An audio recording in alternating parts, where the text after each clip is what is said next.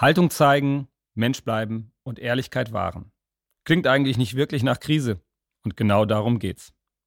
Mein Name ist Ansgar Heitzig. Ich bin Geschäftsführer der Unternehmensgruppe Heitzig und Heitzig aus dem schönen Düsseldorf am Rhein. Zum Jahresauftakt darf ich Sie heute ein kleines Stück auf meiner Roadmap für Krisenkommunikatoren mitnehmen. Wir schauen zurück auf 2020 und betrachten Meilensteine, die auch für dieses Jahr gelten.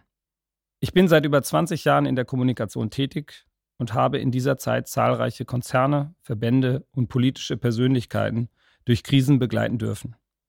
Ich durfte dabei erfahren, was Mechanismen und Prozesse, was Erfolgsfaktoren sind. Doch die Corona-Pandemie ist anders. Diese Krise hat keine Blaupause. Der Podcast Snack kann nur einen kurzen Einblick geben. Daher möchte ich mich auf die wesentlichen grundlegenden Mechanismen beziehen, die für Unternehmenslenker wie Politikprofis gelten. Legen wir los. Politiker, Wähler und Journalisten erwarten Antworten und Fakten. Von Wissenschaftlern, die mh, hm, wenig Antworten haben. Doch im Gegensatz zu allen anderen können Wissenschaftler damit ganz prima umgehen. Wissenschaftlicher Fortschritt braucht auch Irrtum, wohingegen Politiker für Irrtümer hart bestraft werden. Ich denke, das Dilemma wird klar. Die Worte Dynamik und Unbekannt beschreiben die Pandemie in ihrem Charakter. Die Corona-Krise kommt von außen. Sie ist aber keine fremdverschuldete Krise, wie zum Beispiel ein Hackerangriff. Unternehmen weltweit sind von ihr betroffen, tragen aber keine Schuld. Hier wurde kein CEO entlassen. Es wurden keine Steuern hinterzogen oder Naturschutzgebiete verseucht. Es hat auch niemand Kinderarbeit in Kauf genommen. Und dennoch entwickelt sich eine höchst sensible Komponente. Durch diese werden Unternehmen zuweilen unsanft an ihre gesellschaftliche Verantwortung erinnert. Covid-19 schafft einen globalen Newswert und eine abrupte Steigerung der Reichweite. Es kommt zu einem unvergleichlichen Gesprächsbedarf aller mit allen. Oder wann haben Sie zum letzten Mal ein Gespräch ohne Corona geführt? Wer sich da mal testen möchte, dem haben wir unserer Corona-Buzzword-Bingo in die Shownotes gepackt. Für uns Kommunikatoren heißt Pandemie, dass es viel zu tun gibt. Die Krise lähmt ja nicht die Kommunikation, sie ruft sie vielmehr auf den Plan und sagt, jetzt ran, hier kann man was machen. Krise, das ist ein produktiver Zustand. Klar, der Nährboden für Kritik ist riesig. Die Chance auf Zuspruch aber eben auch. In einer Welt, in der junge Menschen zu Risikovermeidungsstrategen statt Chancenergreifungsmachern geformt werden, ist es mir wichtig, die Chancen auch zu betonen. Krisenkommunikation kommt kurzfristig zum Einsatz. Sie ist immer mehr reaktiv, als sie präventiv ist. Und hier liegt meiner Meinung nach ein erster zentraler Fehler. Gut beraten ist, wer die Ansprache von Mitarbeitern, Stakeholdern und der Öffentlichkeit nicht erst in der Krise lernen muss. Wer Kontakte hat, die in der Krise nutzen, statt diese kurzfristig erst knüpfen zu müssen. Dieser Umstand wird meiner Erfahrung nach besonders in Unternehmen des Mittelstandes erschreckend gerne vernachlässigt. Saubere Pressearbeit, strukturierte Kommunikationspläne, klar definierte Verantwortlichkeiten, geschulte Persönlichkeiten und erprobte Leitbilder leider oft Fehlanzeige. Reputation entsteht nicht in der Krise, sie ist das gewachsene Fundament für die Krise. Wer gegenüber Stakeholdern, Journalisten und Mitarbeitern klar definiert, wie seine eigene Haltung, der innere Kompass ist, hat im Ernstfall einen Vorsprung. Intern wie extern. Davon bin ich überzeugt. Ich möchte Ihnen eine kurze Geschichte aus Stockdorf in Oberbayern erzählen. Es geht um den Automobilzulieferer Webasto. Allen Campern unter ihnen ist er für seine super Standheizungen bekannt. Bekanntheit erlangte Webasto aber auch als das Unternehmen mit dem deutschen Covid-Patienten Null. Ende Januar 2020 wurde im Unternehmen die erste Infektion in Deutschland bestätigt.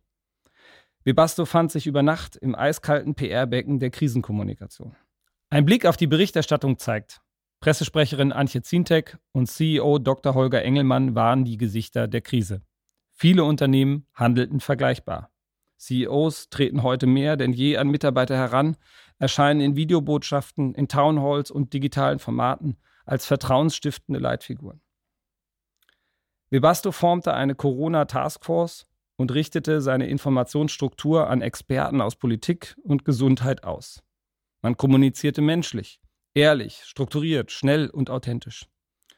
Webasto-Sprecherin Zintek sprach mir aus der Seele. Sie beschrieb, wie hilfreich es war, dass die Unternehmenswerte und das Selbstverständnis für Bastos, aber auch Prozesse bereits nah an dem lagen, was in der Krise erfordert wurde.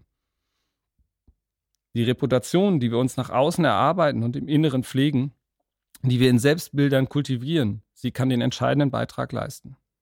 Wie bereits erwähnt, kommt dieser Teil des Grundgerüstes meiner Erfahrung nach gerne zu kurz. Und das, was wir dann unter Druck produzieren, sind nicht immer Diamanten.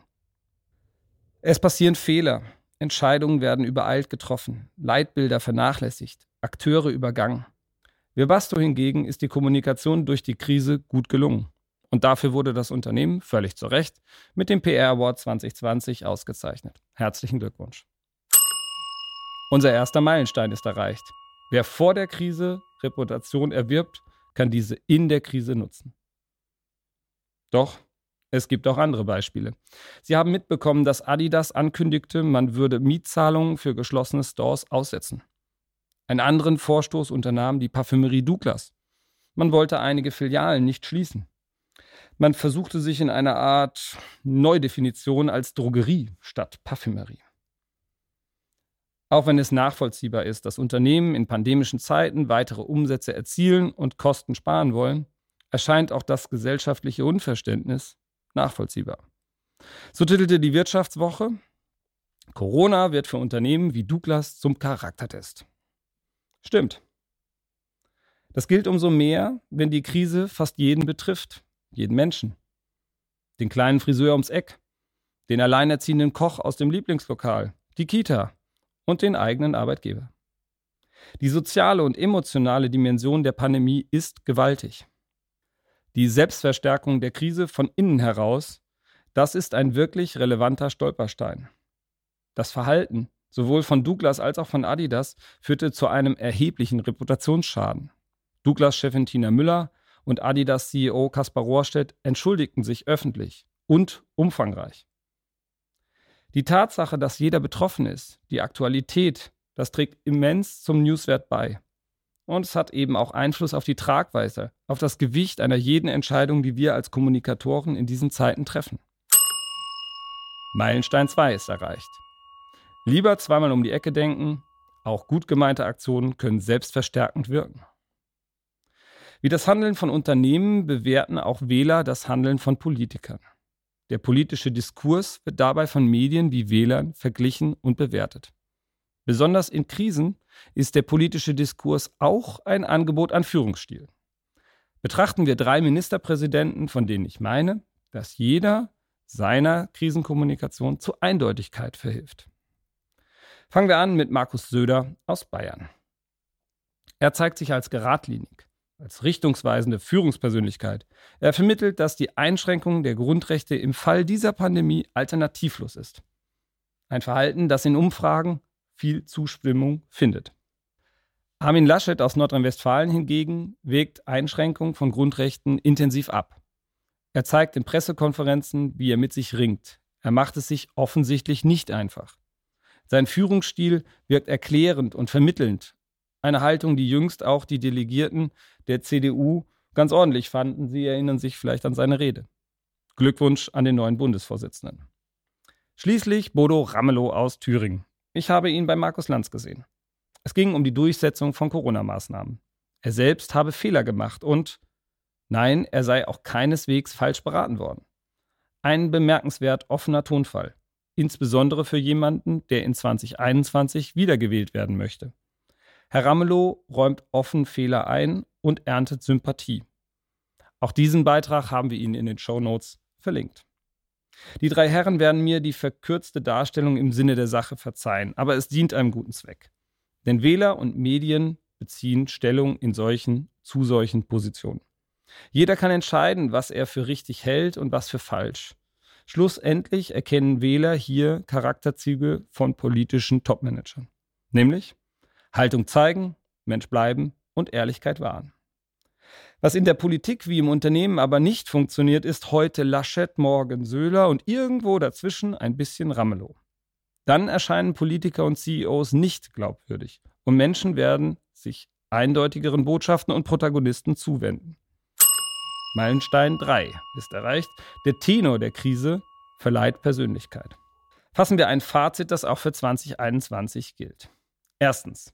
Linie halten und Struktur beweisen. Auf eine stabile, authentische Reputation kann man sich berufen. Doch Selbstverstärkung birgt hohe Risiken. Zweitens. Trotzdem mit Gefühl. Fakten und Bedürfnisse prallen gerade hart aufeinander. Doch wo Platz für Verständnis und ungespielte Empathie bleibt, wird Zuspruch geerntet. Drittens. Kein Spiel ohne Einsatz. Einer muss den Kopf hinhalten. Unternehmen, Organisationen und Ideen brauchen Gesichter. Führungskräfte müssen Präsenz zeigen und auch digital nahbar bleiben. Viertens. Kommunikation braucht Ressourcen. 2021 wird digitaler, schneller, flexibler. Spätestens jetzt müssen sich Unternehmen wappnen. Personal, Budget, Know-how, all das in belastbaren Strukturen, das ist das Maß der Dinge. Fünftens. Wer Krise als produktiven Zustand versteht, hat die richtige Haltung. In diesem Sinne wünsche ich Ihnen alles Gute, ein gesundes Jahr 2021 und natürlich auch den nötigen unternehmerischen Erfolg. Ihr Ansgar Heizig.